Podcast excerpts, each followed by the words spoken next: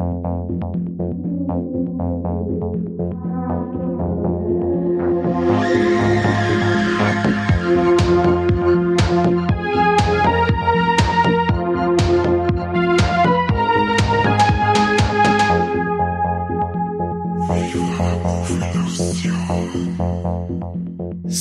Servus und habe dir beieinander zum Viva la Movelation Podcast.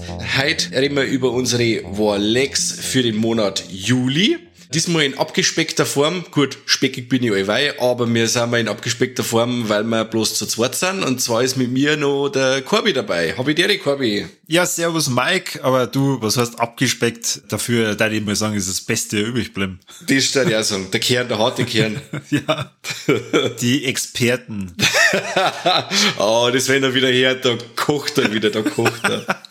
Alter Schwede, wie schaut's bei dir aus? Äh, hast du was Gescheites gesehen? Tatsächlich war ich total produktiv, was den Juli betrifft. Also ich habe äh, einiges im Filmen gesehen. Okay. Und ich werde halt äh, hauptsächlich über Filme reden, aber es ist äh, äh, mindestens eine Serie dabei. Okay, dann haus mir aus. Echt, die darf ich gleich anfangen? Okay. Ja, weil ich haus aus. Also, äh, ich fange dann gleich mal mit der besagten Serie an. Es ist mal wieder eine Serie, die geht in unseren ja, Alltag fast schon schon überein. Ich habe mir nämlich endlich The Stand angeschaut, ähm, oh. die Neuverfilmung oder sagen wir mal die Serienadaption von dem gleichnamigen Buch ähm, The Stand, das letzte Gefecht vom Stephen King, ursprünglich veröffentlicht 1978, aber allerdings in einer sehr abgespeckten Version und dann glaube ich, irgendwann in den 90er nochmal in einer vollständigen Ausgabe mit ungefähr 400 Seiten mehr veröffentlicht worden und dann mhm, genau. habe ich mir äh, vor, boah, das ist jetzt glaube ich auch schon drei oder vier Jahre her, da mal das Hörbuch dazu reinzogen und bin oh, ja. fasziniert gewesen. Super. Also schon, wenn man ein Hörbuch hören will und sie in diese Welt vom Stephen King reinversetzen möchte, hört euch unbedingt das mit dem David Nathan an. Immer wenn der David Nathan ein Hörbuch vom Stephen King einspricht, dann, also ich glaube, ich kann 24 Stunden lang das hören. Sei mir nicht besser, David Nathan, der darf mal das Telefonbuch vorlesen und ich fand's geil.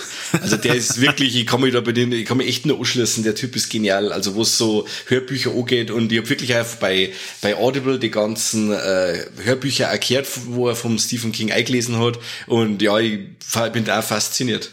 Ja, The Stand, ähm, für die Leute, die nicht wissen, was da geht, äh, es bricht eine Pandemie aus, und zwar mit einem Grippevirus, den die amerikanische Regierung aus Versehen, naja, was heißt aus Versehen? Der, die haben den entwickelt, das ist natürlich nicht aus Versehen, aber er ist aus Versehen in die Außenwelt getreten.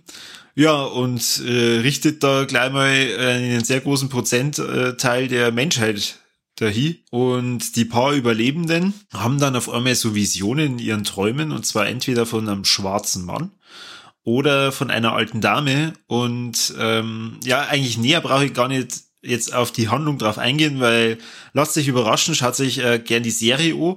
Ähm, ich weiß nicht, hast du die Serie auch gesehen? Zur Hälfte habe ich gesehen. Also das zur Hälfte. Ähm, zur Hälfte. Ich bin dann, ja, meine Frau hat dann irgendwann gesagt, ja, wie lange geht denn das noch?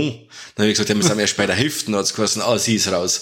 Und äh, bei uns ist im momentan so das Problem, wenn sie dann da raus ist und mag nimmer, dann bin ich quasi auch raus, weil ich momentan auch keine Zeit habe, dass ich mal jenseits äh, von unserer Zeit, wo wir auf Nacht haben, dass wir zusammensitzen, äh, dass ich da auf Nacht irgendwie länger sitzen bleiben da oder was und da dann allein weiterschauen. Das hat momentan leider nicht hin. Deswegen bin ich bloß bis zur Hälfte gekommen. Wo sie aber gesehen habe, fahren die ziemlich stark. Ja, also ich habe halt kurz vorher angefangen, dass ich mir das mal wieder anhöre. Wenn man halt ein Stephen King Fan ist und dann auch noch die Geschichte so sehr mag und wo ich das erste Mal gehört habe, da war ich halt echt völlig hin und weg, weil es so spannend auch zum Schluss aussehen wird. Und äh, gerade wenn halt diese, wenn, wenn der Virus so um sie greift, da gibt's ja im Buch so viel Passagen, wo die dann so, so Nebencharaktere beleuchten, was halt passiert, wenn da der, der Virus dann ausbricht und da wie die Regierung vorgeht und wie halt sie die Welt dann da so gegenseitig so ein bisschen zu, zugrunde richtet.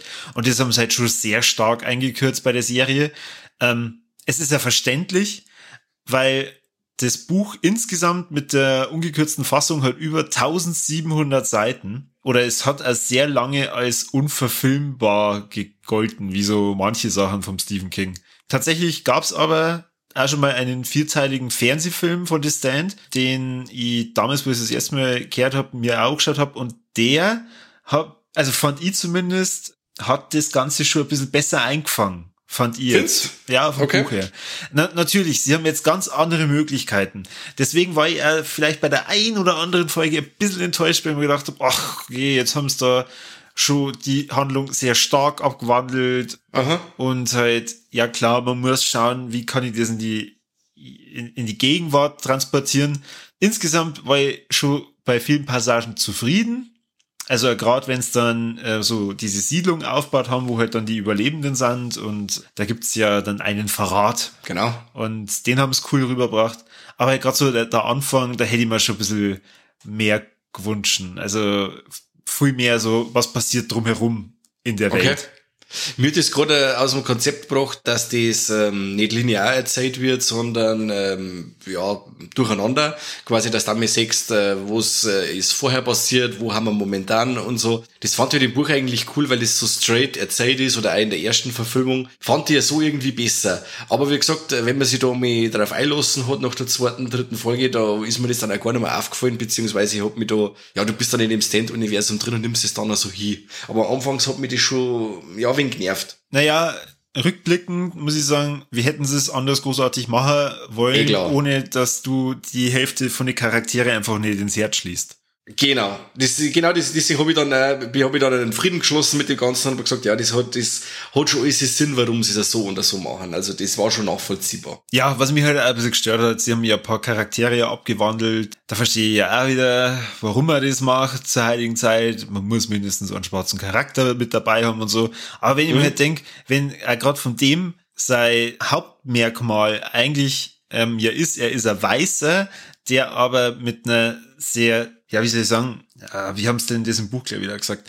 Wenn er praktisch singt, meinen alle, ah, das ist so so, Gospel, äh, so, so Gospel-Slang. Und dass Aha. er praktisch ja, äh, wo dann die Leute überrascht sind, das ist ja ein Weißer und gar kein Schwarzer. Okay. Vom Larry Underwood.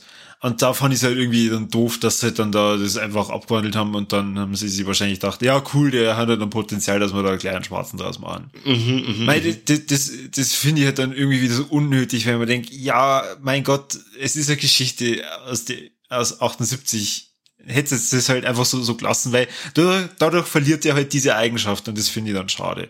Aha. Aber ja, das ist jetzt schon meckern auf hohem Niveau.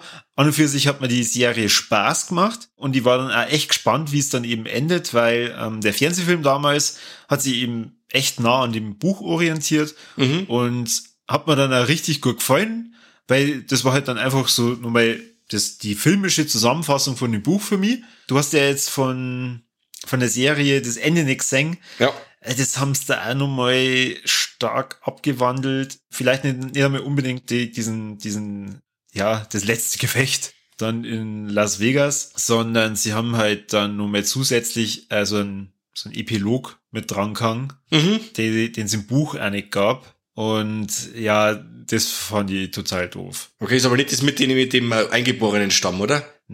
Das kommt im Buch vor. Genau, ich wollte es gerade sagen, weil das kommt davor. Ja, es wird schon angeschnitten, aber na, es gibt einen Epilog mit. Ah, okay. Äh, ja, ich verrate jetzt nicht mit wem, weil sagen wir ja. mal, wer, wer, wer, sich das jetzt noch anschauen will, der soll sich jetzt den Spaß nicht nehmen, um dann äh, zu raten, wer am Ende überlebt und wer nicht. Ja, ich muss auch sagen, was äh, ich im, in der Eltern, in der 94er Version viel, viel besser fand, war der, der Schauspieler vom, vom Flag oder wie sie ein Flag an sich rübergebracht haben. Der Jamie Sheridan, der hat mir schlaflose Nächte bereitet und der, ich weiß nicht, wie heißt der? Das ist einer von den Saska, das, das meine ich, oder? Der den, jetzt den Flag spielt. Äh, das ist der Alexander, genau, der, der Skarsgård, der ja, bei Godzilla vs. Kong Genau, da ist er dabei. Oder bei True Blood. Ja. Genau. Äh, Finde ich nicht annähernd so gruselig oder ehrfurchtgebietend, wie es äh, der 94er Fleck ist. Mm, richtig. Ähm, ein, entsprechend enttäuscht war ich dann äh, bei, bei diesem Endkampf. Aber ich fand, er hat auch gute, gute Momente gehabt in der Serie, mhm. wo man sich dann wieder abgenommen hat. Aber dafür schaut halt einfach zu brav aus. Ja, ja gut, jedenfalls, äh, ich habe mir endlich die, die Stand angeschaut. Wer das auch äh, anschauen will, es gibt bei Amazon Prime ja diese Channels und bei Stars Play ist das Ganze mit drauf. Es sind insgesamt neun Folgen, dauert äh, 45 Minuten und sagen wir mal, wer mit The Stand noch gar nicht so richtig in Berührung gekommen ist, dem da empfehlen, schaut sich die Serie an Und wenn euch die Serie gefällt und ihr mehr dazu wissen wollt und zu der Welt, dann zieht euch das Buch rein. Entweder das Buch oder wer eben der wunderbaren Stimme von David Nathan lauschen möchte. Mhm. Das äh, Hörbuch, das der Mike und ich wärmstens empfehlen können. 100 Prozent. 100 Prozent.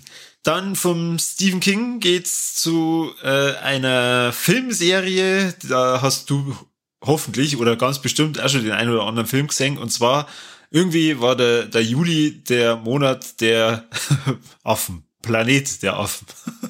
okay. Ich habe mir mit meiner Frau die Neuverfilmungen angeschaut, also Revolution, ja Gott, furchtbar. Prevolution, Revolution und Survival, mhm. die übrigens alle total beschissene deutsche Namen haben. Ja, die heißen im Original gar nicht so schlecht, gell? Im Original heißen sie äh, Rise of the Planet of the Apes, Dawn of the Planet of the Apes und War of the Planet of the Apes, was ziemlich geile Titel sind. Ja. Tja, um was geht's im Planet Affen? es geht darum, dass die äh, Affen ähm, durch einen Virus klug werden äh, sprechen können und halt dann miteinander so Pläne schmieden, wie sie dann ausbrechen und dann, ja, die, ja, wie soll ich sagen, die, die herrschende Rasse werden. Eigentlich, so, so muss man es fast sagen. Ja. Und die Menschen ziehen sich halt da immer mehr zurück. Die versuchen dann natürlich da zu kämpfen und so, aber ja, verlieren halt im, im eigentlichen Sinne. Ja, es ist ja so, dass also solche Ausbrüche ja die, die Anzahl der Menschen um einiges dezimiert, meine ich, oder? Genau, das ist die der, nicht mehr gesehen. Das ist der gleiche Virus, der, der ja. die Affen äh, klug macht, äh, tötet aber gleichzeitig die Menschen. Ah, okay. Genau. Ironie an der ganzen Sache ist natürlich, es ist von Menschen erfunden. Also ah. äh, sie sind selber schuld. Also wir haben ja alle drei Filme ziemlich kurz hintereinander gesehen und da war ich ein bisschen gehypt. Ähm, und dann habe ich mir gedacht, hey, ich zeig mir mal äh, vielleicht die alten rein. Mhm. Und jetzt habe ich wirklich angefangen, dass ich mal die, äh, die alten Filme auch nach und nach reinziehe. Bin jetzt beim vierten. Was nicht, hast du die auch schon mal gesehen? Boah, als Kind. Die haben wirklich, die haben früher immer im Fernsehen gelaufen und ähm, aber ich kannte wirklich, äh, also den ersten habe ich schon noch im Kopf, aber wie es dann weitergegangen ist und Ding, das kannte ich dann nicht mehr sagen. Gut, sagen wir es mal, äh, ich glaube, es ist ja ziemlich egal, was dann bei den anderen vier Filmen passiert. Äh, ich erkläre kurz den Planet der Affen, also praktisch den, den Originalfilm von 68. Eine Weltraumcrew macht eine Landung mitten eines äh, offensichtlich fremden Planeten wo sie dann sie aus so einem See retten müssen und dann erstmal umeinander wandern, bis sie dann irgendwann auf andere Menschen treffen, die aber alle nicht sprechen können. Ja, so ein bisschen so herdenähnlich umeinander laufen. Und auf einmal werden es dann von Affen, die auf Pferden reiten und Kleidung anhaben und Waffen mit dabei haben, gefangen genommen und ja, da stellen halt dann die Menschen fest, ei, ei, ei, das auf dem Planeten äh, sind offensichtlich nicht die Menschen, die, jetzt sind wir wieder bei herrschender Rasse, sondern eben die Affen. Und das Besondere an dem Film ist, äh, finde ich weniger die Handlung als diese grandiose Maskenarbeit, die da gemacht worden ist. Mhm. Also für 68 sind das so geile Kostüme von diesen Affenmenschen, weil, weil äh, die, die Münder bewegen sich halt so gut und äh, die, die Mimik sieht man richtig gut und der Film macht einfach Spaß. Ich, ich finde, zu keinem Zeitpunkt äh, ist mir so gegangen, dass ich mir gedacht habe, oh Gott, der Film ist ja schon fast 100 Jahre alt, das, das kann man sich ja gar nicht anschauen, sondern ich habe wirklich Spaß gehabt. Schön. Ich fand's, ich fand's ja gut, dass die, die Menschen ab einem bestimmten Zeitpunkt immer ganz so viel Dialog gehabt haben, weil das hat mich nur eher aufgeregt. Aber wie es die Kultur und diese Heimstätten von den Affen gemacht haben, fand ich super. Und deswegen bin ich eben dabei, dass ich mir jetzt nachher nachher die anderen Filme anschaue. Da wird's zwar dann immer abgespaceder, wenn wir dann eben in die 70er Jahre eintreten. Ja, ist eigentlich schon eine coole Materie, die ja, glaube ich, für jeden Science-Fiction-Fan oder auch für, für Leute, die sich voll mit Film beschäftigen, einfach mal Spaß machen und was man gesehen haben sollte. Ja, das darf ich auch sagen. Aber wie gesagt, ich habe es schon nicht mehr gesehen und ähm, ja, möchte ich gern wieder sehen, aber ähm, wie gesagt, es ist halt die Zeit immer. Die Zeit ist immer das Problem, aber ähm, wie gesagt, kann man sie bestimmt immer wieder mal anschauen. Jetzt, wo ich eben die alten gesehen habe, finde ich Rise of the Planet of the Apes, also praktisch die Neuverfilmung, umso besser. Okay. Weil da siehst dann auch diese ganzen Referenzen zu den alten Figuren, zu den alten Schauspielern, also die, diese ganzen Namen, die es eben in der Neuverfilmung gibt, Maurice und so, die gab's auch schon in den, Aha. im Original. Und das finde ich halt echt cool, wenn man sich halt an dem Original orientiert. eine lustige Info, die ich dann gelesen habe, der Autor, der Pierre Boulet, also der, der französische Autor von dem basierenden Buch Der Planet der Affen, der hat eigentlich ein ganz anderes Ende vorgesehen gehabt. Und zwar, dass die halt dann, also ich spoiler jetzt, ähm, dass die tatsächlich halt auf einem anderen Planeten sind. Mhm. Und dann halt einfach nur feststellen, oh Gott, das ist ja furchtbar und bla bla bla. Und äh, die Affen benehmen sich wie die Menschen und das wird die Menschen dann auch zugrunde richten und auch die Affen und ja, halt totaler Scheiß. Im Film endet es ja damit, dass er am Ende ja feststellt, boah, fuck, wir sind ja auf der Erde. Ja. Und anscheinend ist eben bei der Erde irgendwas passiert, dass die Menschen sich so extrem zurückentwickelt haben. Und der Autor hat die Idee so cool gefunden, dass er sich darüber geärgert hat, dass er das selber nicht in sein Buch reingeschrieben hat. Sehr cool. Ja. Dann habe ich nur ein Warleck. Oder soll ich erst nur mein Beileck? Also ich habe nur ein Beileck und nur ein Warleck. Du darfst es da aussuchen. Mm, dann mal ein, ein, das Negative. Okay.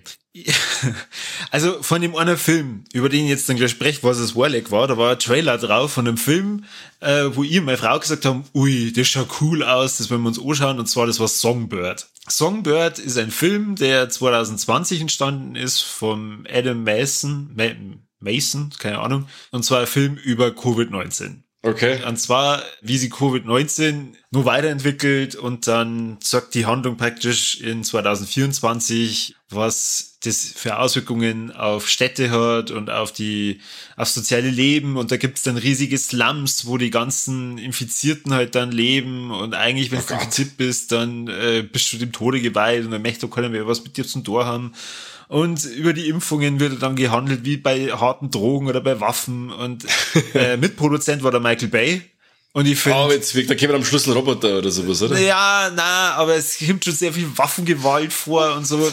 Obwohl man sich halt einfach nur denkt, na ja, es geht doch um Covid-19 und. Ich wollte es gerade sagen, also ein, ein Michael Bay-Film ohne Waffenfetischismus und äh, ja, weiß nicht, wie es jetzt in dem Film ist, aber Silikonmäppchen aufgespritzte Lippen gibt's fast nicht. Ja, es gibt natürlich auch so ein Fernding und am Ende spielt das schon irgendwie alles zusammen, aber es ist alles so wirr und so dumm und äh, ja, es ist auf jeden Fall überhaupt keine Empfehlung. Ich habe mich da von dem Trailer absolut blenden lassen. Okay. In dem Trailer ist nämlich von Bob Marley Free Little Birds vorgekommen und irgendwie, das war richtig geil geschnitten und dann denkt man sich, boah, leck, der Film muss ja richtig, richtig cool und toll sein, weil der schaut so cool und toll aus. Und dann schaut ja. man sich und denkt sie, wo ist das Lied? Gibt natürlich nirgends vor. äh, und dann, ja, keine Ahnung, irgendwie einziger Charakter ist so, so richtig in Szene gesetzt worden, dass man bei dem mitfiebert oder dass man sich so richtig an den gewöhnt. Und es war einfach wirklich Zeitverschwendung. Also, wer, wer sie denkt, er möchte den anschauen, weil da ist er bei Prime aktuell drauf, leid, macht es lieber nicht. Macht's was anderes. Okay. Geht spazieren oder, weiß ich nicht, lest Stand macht's das. Okay, wenn wir schon bei Pandemien sind, dann solche nicht, oder? Ja, richtig. Lieber die erfundenen wie mutierte Covid-19-Pandemien, wo es, naja. Äh, in dem Film heißt es übrigens dann nicht mehr Covid-19, sondern Covid-23, weil es ja natürlich schon viermal mutiert ah, ist. Okay. Ja, genau. Also vielleicht macht es ja ähm, Herrn Söder Spaß, dass er sich das anschaut, quasi gleich ein paar Ideen mit, mitnehmen. Aber naja, und jetzt ich zu meinem abschließenden Warleck, wo du gleich sagen wirst, oh, oh na Gott, das ist echt sein Scheiß.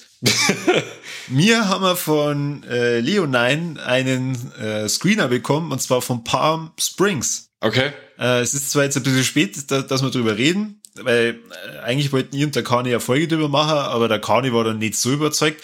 Allerdings muss ich sagen, mir hat der Film total viel Spaß gemacht. Ähm, das ist der Film mit Andy Samberg. Ja.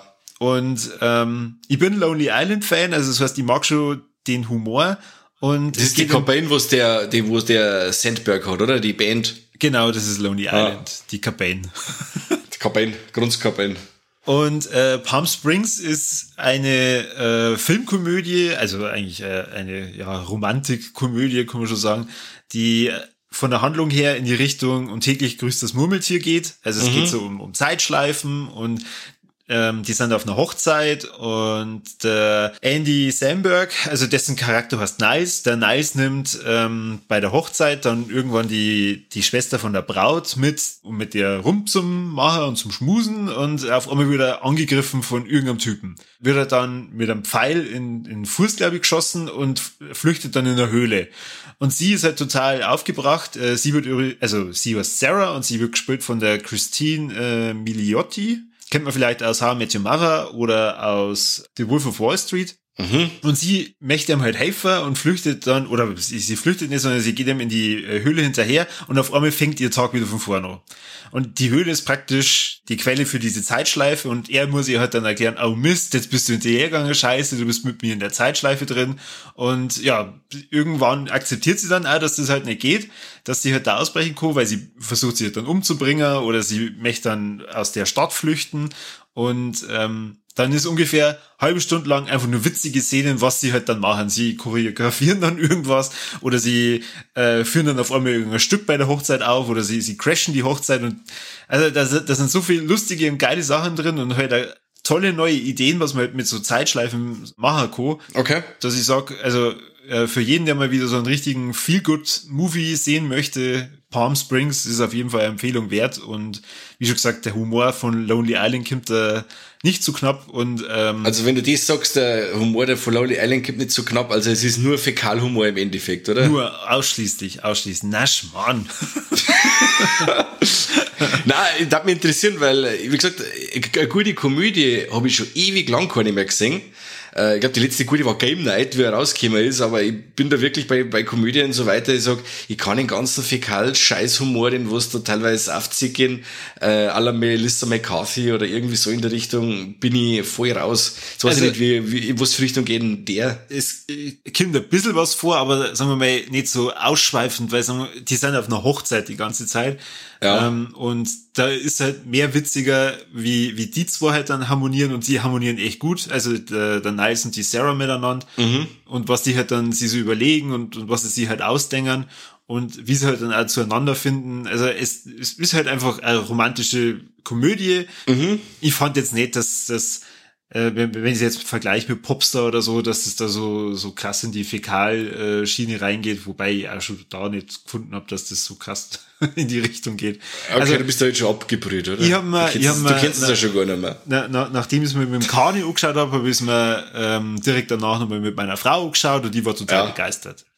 Okay. Genau. Ja, vielleicht gebe ich mir mehr Chance. Wie gesagt, die Kinder, ich mag zwar jetzt in Sandberg nicht wirklich, weil ich aber den Brooklyn 99 ich, ich hab noch, weiß ich nicht, fünf, sechs Folgen abbrechen müssen, mir hat der Typ so aufgeregt. Aber vielleicht gebe ich ihm wirklich noch mehr Chance, weil ich wirklich nur Gutes gehört eben von Brooklyn Nein, nein, aber ich bin bis über die sechste Folge bisher noch nicht rausgekommen. Also, die erste Staffel ist ein bisschen gewöhnungsbedürftig, ähm, weil man sich halt äh, an die Charaktere gewohnen muss, aber ich muss auch sagen, Brooklyn Nein, nein, Weltklasse.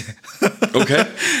Ja, da muss ich für mich da vielleicht noch mal hinsitzen. Ich, wir haben uns über jede Folge gefreut, die dann neu rausgekommen ist und äh, irgendwann äh, Jahre kommen halt dann schon so Insider mit rein und das, das ist echt geil. Okay. Ja, aber gut. Ich meine, schauen wir in Palm Springs rein. Vielleicht gefällt's da. Ich finde, man wird ja gar nicht so stark in Richtung Sandberg reingetrieben, sondern äh, die Frau äh, Mili Lotti oder ja, wahrscheinlich spreche ich es gerade falsch aus, die Sarah, die wird ähm, sehr stark in Szene gesetzt und also das sind 90 Minuten, viel gut Movie, Spaß und empfehlenswert. Okay, hört sich gut an.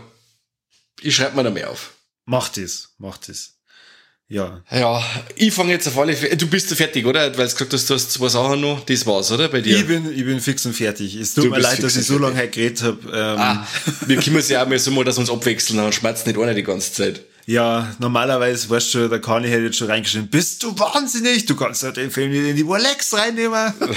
hat dem Kani überhaupt nicht gefallen, oder was? Ja, er hat, also er hat halt, du kennst ja gar nicht. Wenn man sich mit einem Film anschaut und äh, es, das Handy blinkt und dann ist das halt in dem Moment wichtiger und dann versteht er wieder die Hälfte nicht von der Handlung, weil er irgendwas Wichtiges vergessen hat. Ja. Und ja, keine Ahnung. Ich war total in dieser Welt drin, habe mich da mit reinversetzt, habe gedacht, oh, was da ich mache, wenn ich in der Zeitschleife war, da hat er halt überhaupt keine Fantasie. Okay. Ja. Na, Kennst gut. ja. Er, er kann ja, mit Fantasie und so kann er ja gar nichts anfangen. Na, gar nichts, das glaube ich schon. äh, und weißt mit was, dass ich nichts anfangen hab Kinder? Hm? Cruella. Eieiei, ei, ei. verzeih. War das ein Scheißtrick? Also, alter Schwede, ich bin wirklich äh, vor dem Film gesessen, der dauert wirklich ewigst lang. Also, das ist ja, der dauert ja 134 Minuten, ne? Äh, er, er, der Film bombardiert die in einer Tour mit Musik, mit irgendwelche pseudo-hippen Aktionen und möchte immer so einer auf Oceans 11 sein, dann möchte er wieder total äh, raffiniert sein, dann möchte er hip sein. Und der nervt einfach nur. Also das wird die ganze Zeit versucht in dem Film, dass man die äh, Cruella äh, sympathisch findet. Aber die Frau ist einfach nur ein psychopathisches und unsympathisches Miststück. Und mit der sollst du eigentlich emotional involviert sein, weil es wird ja doch recht oft emotional in dem Film. Und auch die, die, die Herren, die helfen und so, das sind total die netten Typen und so und die, die behandeln sie nur scheiße und ja, ich weiß auch nicht. Also ich bin mit dem, mit dem Ding nicht warm geworden. Die FSK ab 6 ist für mich auch ein totales Rätsel. Also Kinder ab 6 warten mit dem Film komplett überfordert. Seien wir nicht besser. Der wird ja die ganze Zeit wird nur geredet über, ich bring die um und ich los die umbringen und die los mir verbrennen und ja, also es und was, warte, weil, aber, aber, ich muss jetzt mal ganz blöd fragen. Die Cruella ja? ist die Cruella, die will ich, von... Ich, genau, ich komme gleich zu der Story. Ich möchte okay. jetzt erst mal wegen, äh, wegen operanden und dann, und okay, dann okay. wenn ich mal das Gräber draußen hab, dann erzähle ich was zu der Story. Okay. Äh, ja, also dann fange ich gleich mit der Story an, dann machen wir gleich weiter damit. Äh, das junge Mädchen, die Estella, derer ihr Ziehmutter, die wird quasi bei einem Unfall ähm, ermordet und ist, sie ist dann von da weg äh, eine Vollweise. Sie flüchtet sie dann quasi in eine Stadt, wo sie ähm, so so junge äh, Burschen trifft, die eigentlich äh, Taschendiebe sind. Und sie schließt sie denen, ja im Kindesalter, wird jetzt seit zehn Jahren alt oder sowas, äh, schließt sie den Jungs an und sie machen halt professionell das dann, dass reiche Leute einfach das Geld aus der Tasche ziehen. Also durch irgendwelche Tricks oder sie schleusen sie irgendwo in einem Hotel ein. Gut, die werden dann auch älter, man sagt dann, sie stehen dann äh, ja, jahrelang, sie haben dann schon erwachsen und so und dann äh, sie, sie nicht ähm, äh, Kostüme, die was halt für den jeweiligen Kuh gerade brauchen, weil sie total ja kreativ ist, was so das Designen angeht und so. Und dann versuchen sie da die ganze Zeit äh, lauter finanziell Wohlhabende da das Geld aus der Tasche zu ziehen. Aha. Und sie möchte halt dann unbedingt im Endeffekt eine große Designerin werden und möchte sie da bei a, beim großen Designerhaus, ähm, ja, sie möchte da lernen drin und möchte sie da einen Namen machen und sie wird da eigentlich im Endeffekt nur ja, belächelt im Endeffekt und kann sie zwar dann mit der Zeit schon einen Namen machen, nur das, die, die Frau, die wo da eher in die Richtung geht wie bei Teufel Parada, da die, die ist halt so richtig, ähm, der, der ganze Ruhm geht auf sie und alles, was alle anderen machen, reißt sie sich als Idee unter den Nagel. Und dann versucht ja die Cruella, äh, die Frau auszuboten und versucht dann, äh, ihr eigenes Modeimperium aufzubauen. Und die, die heißt halt quasi, am Anfang heißt sie das Dirndl Estella, mhm. nur desto mehr sie sich dann quasi wandelt und desto mehr sie, ja, sie in Anführungszeichen emanzipiert und durchsetzen kann, äh, gibt sie sich dann den Namen Cruella. Genau. So läuft es dann dahin. Und der Film, das ist wirklich unglaublich. Ich glaube, dass in dem Film, weiß nicht, 50 Songs vorkommen. Also es gibt keinen Moment, wo, wo du wirklich einmal den Film auf die wirken lassen kannst oder sowas. Der bombardiert den einer durch mit Musik, mit irgendwelche pseudo-coolen Sprüche, mit irgendwelche edgy Sachen. Der Film nimmt die einfach bei die Ohren und schreit dir die ganze Zeit, oh, ich bin vorher Lady Gaga, ich bin ein wenig Marilyn Manson, ich bin edgy, ich bin hip, ich bin raffiniert. Lieb mir einfach. Und ich sag, na, lass mich in Ruhe, du bist ein unsympathischer Drecksfilm. ja.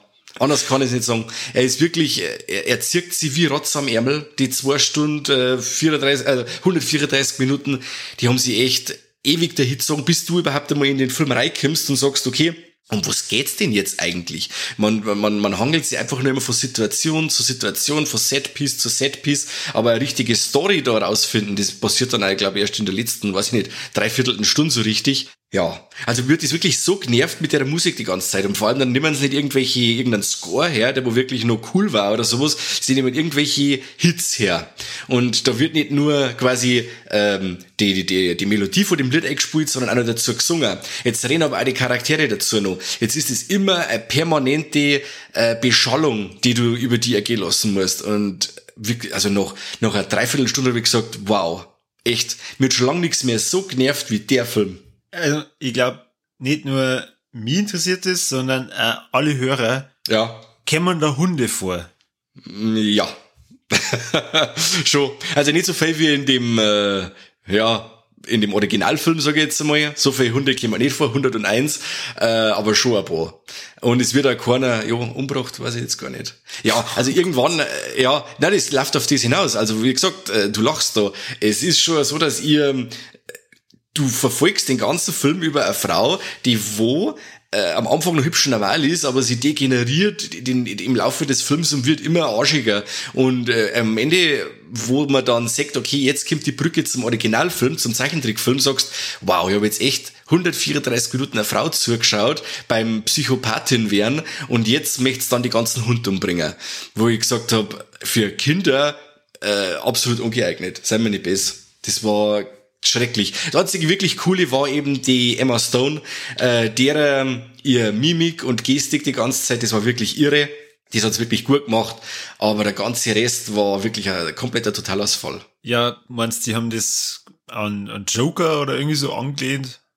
Es, es schaut fast so aus. Also das ist, äh, sie, haben das schon mitgemacht, Disney, mit der Maleficent, mhm. äh, wobei ich da auch sage, macht im Endeffekt für mich keinen Sinn. Gut, die Filme waren anschaubar, sage ich. Waren jetzt alle keine große Reißer, aber ich hab die so anschauen können und gesagt, ja, okay, mh, passt schon.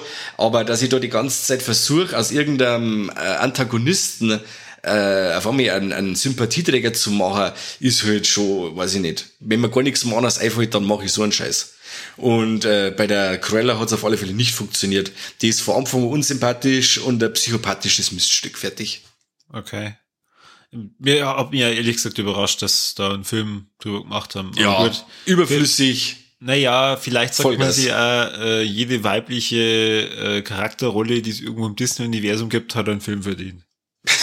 ja, ich weiß nicht. Äh, äh, äh, Hundemörderin, ich weiß es. Oh Gott. mein Gott. Ja, sie möchte nichts da, anderes. Ja, aber äh, also in der Besprechung wäre ich zu gern dabei. Wo, wo, wo sie über das diskutieren und dann fällt die Entscheidung, ja, machen wir einen Film drüber. Ja, genau. Wenn die Disney-Köpfe alle beieinander sitzen. Ja, genau. Wie viel müssen die da drungen haben oder geraucht? ja, absolut. Na, kann ich absolut nicht empfehlen. Ist mir richtig, richtig auf die Nüsse gegangen. Ist bis jetzt meine absolute Arschbombe des Jahres. Okay. Kann ich jetzt schon sagen. Nummer uno. Gut, wo wir gerade bei den Arschbomben sind. Ich habe gesehen auf Netflix Fear Street Part 1 1994. Ja, war auch so ein Käse. Also äh, äh, ein Film, der wo tonal überhaupt nicht weiß, wo er hin möchte. Du schaltest Fear Street ein und bist eigentlich schon so in so Gänsehaut-Vibes. Mhm. Bis du dann den ersten Kill sechst und sagst, oh krass, krass. Dann wiederum zirkt sie das Ganze so, so dahin und ist immer so kindgerecht und versuchen, dann versuchen sie wieder so richtig edgy zu sein und hauen dann wieder voll die krassen Splatter-Szenen ein. Dann irgendwelche Sexszenen, die wo auch so äh, unpassend sind, dass der Rauch davor geht. Ja, ganz seltsam. Also, wenn ich jetzt äh, ein Junger war und hätte noch nicht in meinem Leben, weiß ich nicht, tausend Slasher-Filme gesehen und bin jetzt, weiß ich nicht, 14 oder 15 und sag, hey wow, Fear Street war cool, der hat mir richtig gut gefallen. Gut, dann ist es aber so, dass der Film altersmäßig eigentlich ab 18 ist. Er ist ja tonaler so, dass du sagst, als Junger nimmt die der mit, aber als Erwachsener, wenn du schon wirklich so viel Slasher-Filme gesehen hast, dann sagst, äh, na, Käse. Also die ganze, es ist alles, es kommt alles so kindgerecht rüber, bis dann auf einmal die, äh, die Gewalteinlagen kommen und die, die, in Anführungszeichen Sexszenen. Also, seltsam. Mhm. Er zirkt sie ja unglaublich. Also ich glaube, der erste Film hat fast zwei Stunden dauert, 110 Minuten, äh, viel zu lang. Ja, kann ich auch absolut nicht empfehlen. Okay. Schade. Es war wirklich eine richtig geile Splatter-Szene dabei. Ich sag nur Brotmaschinen. Äh, das war richtig cool. Ähm, aber sonst, es hat sich unglaublich gezogen. Mhm. Teil 2 übrigens hat mir einiges besser gefallen und den dritten habe ich mir gar nicht mehr angeschaut. Äh, wie gesagt, der zweite geht dann eher in Richtung Camp Slasher, wie Freitag der 13. War um einiges unterhaltsamer, aber der erste Teil, ja, da kannst du auch drüber hauen, das war nix. Du Wie gesagt, für die cool. Junge. Also du bist ja echt cool. Also ah. du sagst, der erste Teil hat mir überhaupt nicht gefallen. Aber ja. am zweiten geben wir noch mehr Chance.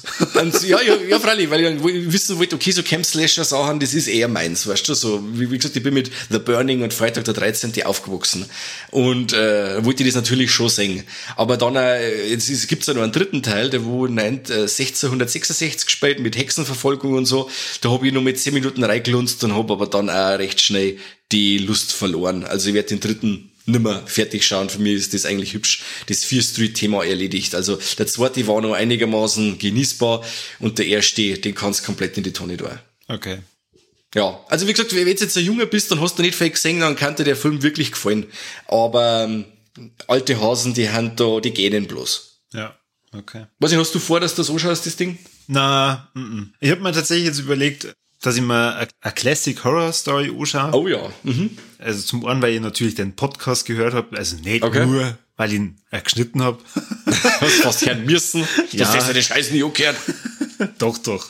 Ähm, und äh, die, die haben mir auch die Referenzen gefallen, die du eben genannt hast zu den ganzen mhm. italienischen Filmen. Also wenn, dann da die eher da reinschauen. Ähm, ja. Aber na, wenn du sagst, das hat er jetzt nicht so viel Spaß gemacht, dann na, muss nicht sein. Okay. Es ist ja so bei Classic Horror Story, ich hab mir den jetzt, ich hab den auch nochmal Revue passieren lassen und hab mir, ich hab gerade den Podcast, wie ich aufgenommen hab, das war ja direkt emotional, ich bin vom Film raus, ich hab den Fernseher ausgeschaltet und hab mich hergesessen und hab den Podcast aufgenommen.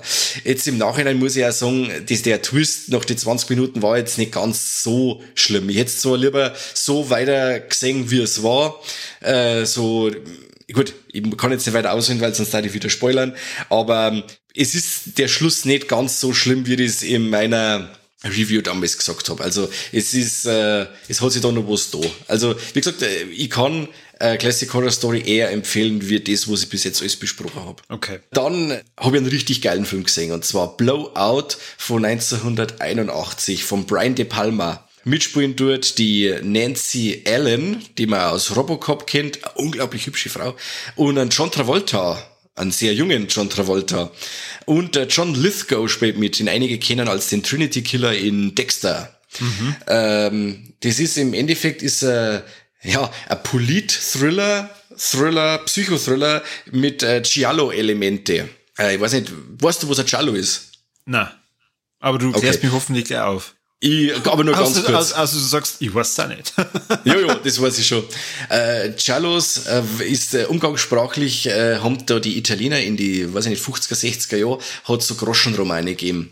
Mhm. Und die haben immer einen gelben Einband gehabt und das waren meistens so Krimis à la Edgar Wallace, so in der Richtung. Mhm. Und da die immer einen gelben Einband gehabt haben, und gelb heißt ja Giallo, haben die, die Filme, die in der Richtung dann gemacht worden sind, haben jetzt eben dann auch Giallos genannt worden. Und im Endeffekt hat man da immer so die typischen Tropen, dass du sagst, du hast einen Killer mit einem, weiß ich nicht, einem Hut und einem Mantel und schwarze Handschuhe und ist ein Rasiermesser, die Mädels sind leicht bekleidet, die Polizisten sind saudumm.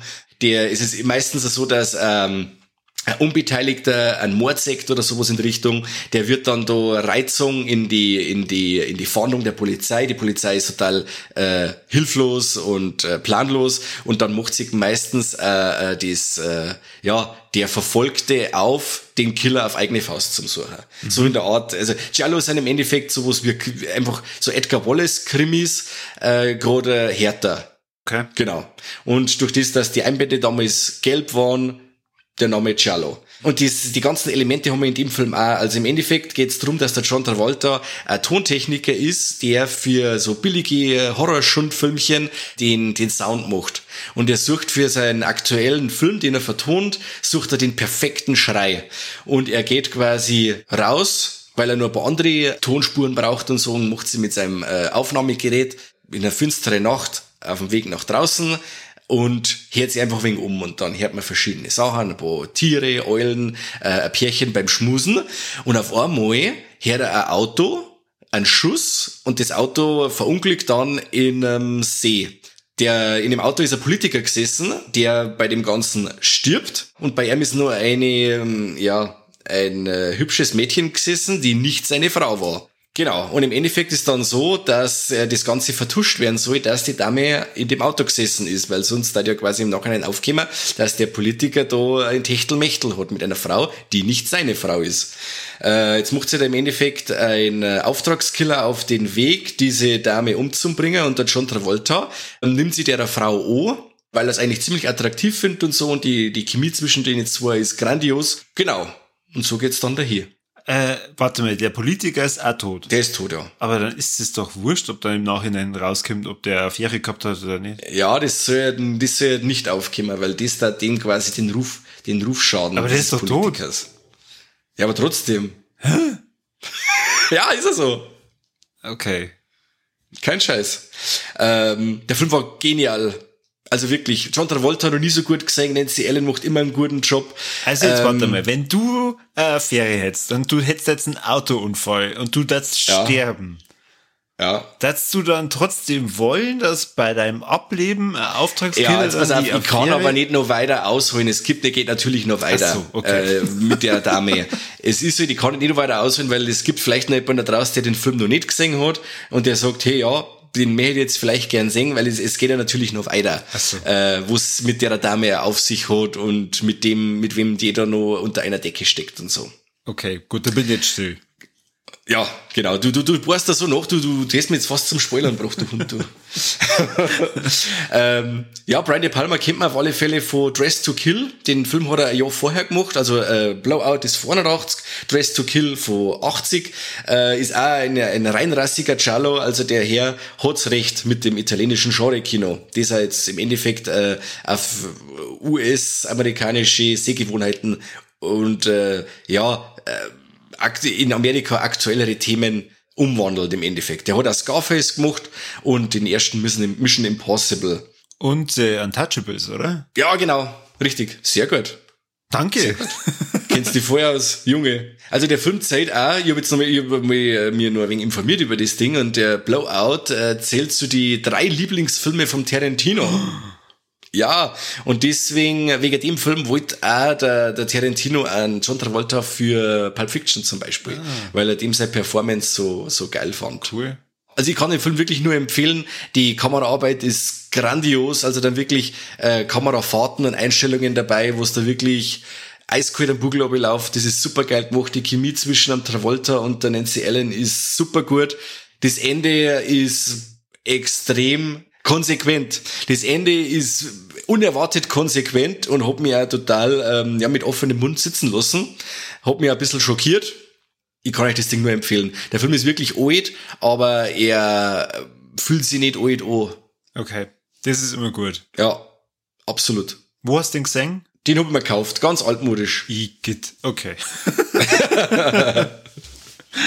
Nein, den hat es um irgendwann gegeben, in irgendeiner Aktion. Und ich wollte, äh, da ich ein Riesenfan bin von Dress to Kill, vom De Palma, kann ich wirklich auch jedem nur ans Herz legen, ein Weltklasse-Film. Haben wir gedacht, ja, okay, Blowout, lege ich mir den auch zu und äh, war wirklich einer von den besten Filmen, die ich seit langem gesehen habe.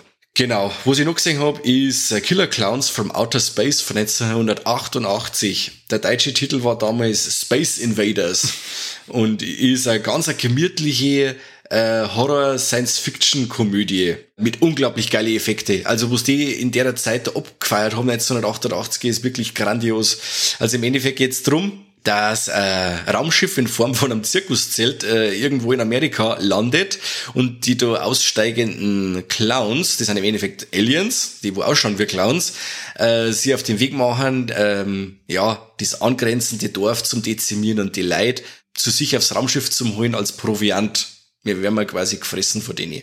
Mhm. Und ja, das ist ein irrwitziger Film, echt irre. Also da kommt alles vor, was du jetzt sagst, okay, das ist, das kommt in einem, in einem Zoo, kommt das vor, mit, es kommt Zuckerwatte vor und es kommen Seifenblasen vor und alles mögliche, aber alles wird auf eine gewisse Art als Mordwerkzeug oder irgendetwas derartiges verwendet. Der Film war sogar einmal indiziert, wo es irgendwie mir gar nicht äh, sie erschlossen hat, weil es wirklich ein reiner ja, mein Papa hat gesagt, ein Cast-Film. Er ist, nur eine Komödie, er ist eine richtige äh, Persiflage auf die Science-Fiction-Filme von den 60er Jahren im Endeffekt. Ja, vielleicht ist er deswegen initiiert worden, weil nicht, dass ein Kind sich das anschaut und dann vielleicht sein Leben lang einfach panische Angst vor Clowns hat. Ja, ich weiß jetzt auch nicht. Weil die Lage ist halt jetzt, die nach der Neuprüfung ist ab, nach der Neuprüfung ist ab zwölf. Also, wie gesagt, und es kommt auch kein Blut vor. Es ist, äh, weil in einer Szene gibt's dafür, da nimmt der Clown einen, einen Menschen als Handpuppe her. Der greift dann quasi von hinten, das sechst aber nicht. Du, der greift ihm von hinten in den, in den Kopf und schmerzt mit ihm, mit, mit dem, mit dem Unterkiefer und so. Und wenn er dann, äh, auf der Seite wegfallen äh, lässt, wenn er die nächsten Menschen angreift, dann sagst du halt, okay, der hat da die Hand hinten im Kopf drin gehabt. Aber das ist keine Szene, wo ich jetzt sage, äh, um Himmels Willen. Ja, irre. Also die, von der Atmosphäre, mir hat ein wenig an, an, an der Blob erinnert. Also irgendwie so ein richtiger Science-Fiction-Trash, der wo richtig brutal Spaß gemacht hat. Die Masken sind irre. Aber das klingt ja so, als wenn es jetzt bald ein Remake davon gibt. äh, ich weiß nicht, es hat sogar irgendwas geheißen, es gibt eine TV-Serie irgendwie, mein so in die Richtung. Ja. ja. Irgendwie so, habe ich mich gehört. Aber ähm, ja, das, was man hört und mit News und so, die wo dann nie mehr irgendwo äh, aufkommen, das gibt's ja öfter. Aber ich kann wirklich Killer Clowns vom Outer Space nur empfehlen, ein Riesenspaß. Also bevor sie jetzt da Serie draus machen, da ich mir wünschen, sie versuchen nochmal eine weitere Verfilmung von The Stand und zwar äh, sehr, sehr, sehr nah am Buch angelehnt. ja, mal schauen, ob das Thema jetzt nicht momentan äh, wegen durch ist. Warum? Pandemie? Wenn wir die nächsten zehn Jahre warten. Ja, aber du kannst jetzt schon wieder das Stand aussehen. Ach, jetzt macht man es dann richtig. Ja. äh, wo sie auch wieder mal, äh, was wir uns jetzt äh, der Reihe nach angeschaut haben, alle fünf Teile, das war Transformers. Mhm. Ich habe die wirklich ewig lang nicht mehr gesehen. Also bei bestimmten Filmen, ich glaube die letzten zwei, der vier und der fünfer, die habe ich sogar seit dem Kino nicht mehr gesehen. Äh, die ersten zwei gingen klar. Äh, gut, der erste ist der beste, der bodenständigste, da wo du wirklich sagst, ja, das los ich so stehen, das ist super. Beim zweiten kennst du es dann, okay, Megan Fox ist jetzt aufgespritzt ohne Ende. Jetzt ist alles ein wenig anders. Die, die Charaktere sind alle noch drüberiger, wie sie es davor eh schon waren. Und es gibt so richtig nervige Charaktere, so, so Sidekick, ähm, Autobots, äh, so kleine, weißt du, die wo immer saudum daherrennen und irgendwie gar nichts können, außer lustig sein, in Anführungszeichen, mhm. wo es aber dann Teil für Teil noch viel schlimmer wird. Also der dritte, der war wirklich äh, schrecklich zum Anschauen. Also die letzten anderthalb Stunden, wo es wirklich an Action geht, ist der dritte Teil klar gegangen. Aber die ersten anderthalb Stunden, alter Schwede, das war Fremdscham. Äh, der John Malkovich, was der da abliefert, das ist schrecklich, was der Shia LaBeouf abliefert, das Overacting, wow, schrecklich. Echt, ich hab mir nur noch ans Hirn gelangt. Wahnsinn. Ja, und dann der, der vierte war dann wieder erfrischend bodenständig. Mit dem, das ist dann der erste mit dem Mark Wahlberg. Hat mir dann auch sehr gut gefallen. Also der Best, für mich der Beste nach dem Einser. Mhm. Und dann wird sie auch wieder total abstrus mit dem Fünfer. Also wo das dann quasi in Richtung Tafelrunde geht und die Transformers sind quasi schon seit dem Mittelalter bei uns und haben da an der Tafelrunde gesessen und wow, also die Mythologie, die die da aufmachen, das ist schon alles Wahnsinn. Eigentlich möchtest du nur Roboterkämpfer sehen und sie machen da eine Mythologie mit dem König Artus. Wahnsinn. Ja, musst mengen. Musst mengen. Aber ich habe mir auch gedacht, beim Ding zum Beispiel, Godzilla vs. Kong, haben wir mir jetzt auch endlich angeschaut. Ja. Das ist so ein Fall, wo ich sage, okay, am Anfang hat's mir ein bisschen gestört mit dem ganzen hohle Erde-Ding, aber im Endeffekt denke ich mir, na, das ist einfach so. Das ist äh, die, die alten Godzilla-Filme waren ja auch so in der Richtung. Also der ist wirklich eine Ehrerbietung an die alten Filme, ja. weil es wirklich äh, jenseits von allem Machbaren und Realem, äh, die scheißen da einfach drauf und machen einfach eher eine hohle Erde-Ding. Sie machen das mit dem riesigen Roboter. Sie machen einfach das, was ich als Kind geil gefunden habe und ich feiere Godzilla vs. Kong. Ja, also ich, äh, absolut. Und ich habe jetzt einen Podcast noch nicht gehört, aber auf das ich muss wirklich sagen, stark. Herr dann lieber Nedo. Okay. Also du nicht, alle anderen Hörer schon. Ähm, e-, e-, eventuell haben wir da ein bisschen was äh, missinterpretiert, äh, dass du die geweigert hast. Also was hast geweigert, dass du da nicht dabei sein wolltest. Ach so, na na, da bin ich schon dabei. Also wie gesagt, das Einzige, was bei mir überhaupt nicht gegangen ist, das ist der, jetzt weiß ich nicht, 2014er Godzilla.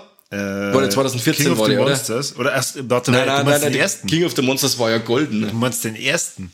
Ja, vom Wieso? Wieso ist der gar nicht gegangen? Mit dem Brian Cranston? Der ist überhaupt nicht gegangen. Vor allem, wenn ich einen Godzilla-Film sehen möchte, dann möchte ich da gescheite Monsterkämpfe und fast keine Menschen. Und die haben es ja so eskalieren lassen, dass man fast kein Monster sieht. Und wenn es cool wird, wenn es wirklich Kämpfe sehen darfst, wie gewusst, dass ich eigentlich in dem scheiß Kino sitze, dann blenden es ab. Also das war wirklich ein Witz. Das hat der Regisseur vorher schon gemacht in seinen Monsters, dass er einen Film Monsters nennt. Und dann ist es im Endeffekt äh, ein Liebesfilm, wo man am Schluss einmal noch drei Minuten zwei Monster sieht, die wo auch noch mausen. Also das war wirklich schrecklich. Und dann hast du ja, der Herr macht jetzt einen Godzilla. Und dann macht er dasselbe. Also die, wenn wenn's cool wird, der Kampf am, am, am, am Flughafen, das ist, das ist, was muss ich sagen. Und dann blenden die ab. Also ich war mit dem, ich stehe auf Kriegsfuß mit dem ersten Godzilla. Äh, schrecklich. Und der King of Monsters war dann eine Offenbarung, fand ich super, aber jetzt nur mehr Nummer drauf war jetzt der Godzilla vs. Kong. Also der hat richtig Spaß gemacht, weil er wirklich auf alles scheißt, was real machbar ist, an irgendwelche Konventionen und er ist einfach die perfekte US-Amerikanisierung von dem japanischen Godzilla-Zeug. Äh, ja, ich gehe jetzt nicht auf, dein, auf deine Meinungen von dem ersten und dem zweiten ein, die sind bei mir ein bisschen anders. Aber okay. äh, ich stimme da absolut zu. Godzilla vs. Kong, äh, richtig geil. Und äh, wenn wir eben dann schon drüber reden, dass man irgendeine andere Mythologie aufmachen muss oder vielleicht Handlung weiterführen will, dann mhm. lieber bei Godzilla in dem Monsterverse und ähm, also an alle, die jetzt gerade von Legendary Pictures zuhören, ich wünsche mir ein Baby Godzilla. Voll und ein Prequel-Film, äh, wo die Welt praktisch gezeigt wird, als die ersten Alphas da rumgelaufen sind. Bitte. Ja, und dann aber keine Menschen, also dann wirklich nur Monsterkämpfe. Ja, ähm, äh, kann ich ihm gesagt, eben nur Menschen, die stumm sind. da muss ich ja trotzdem wo schauen.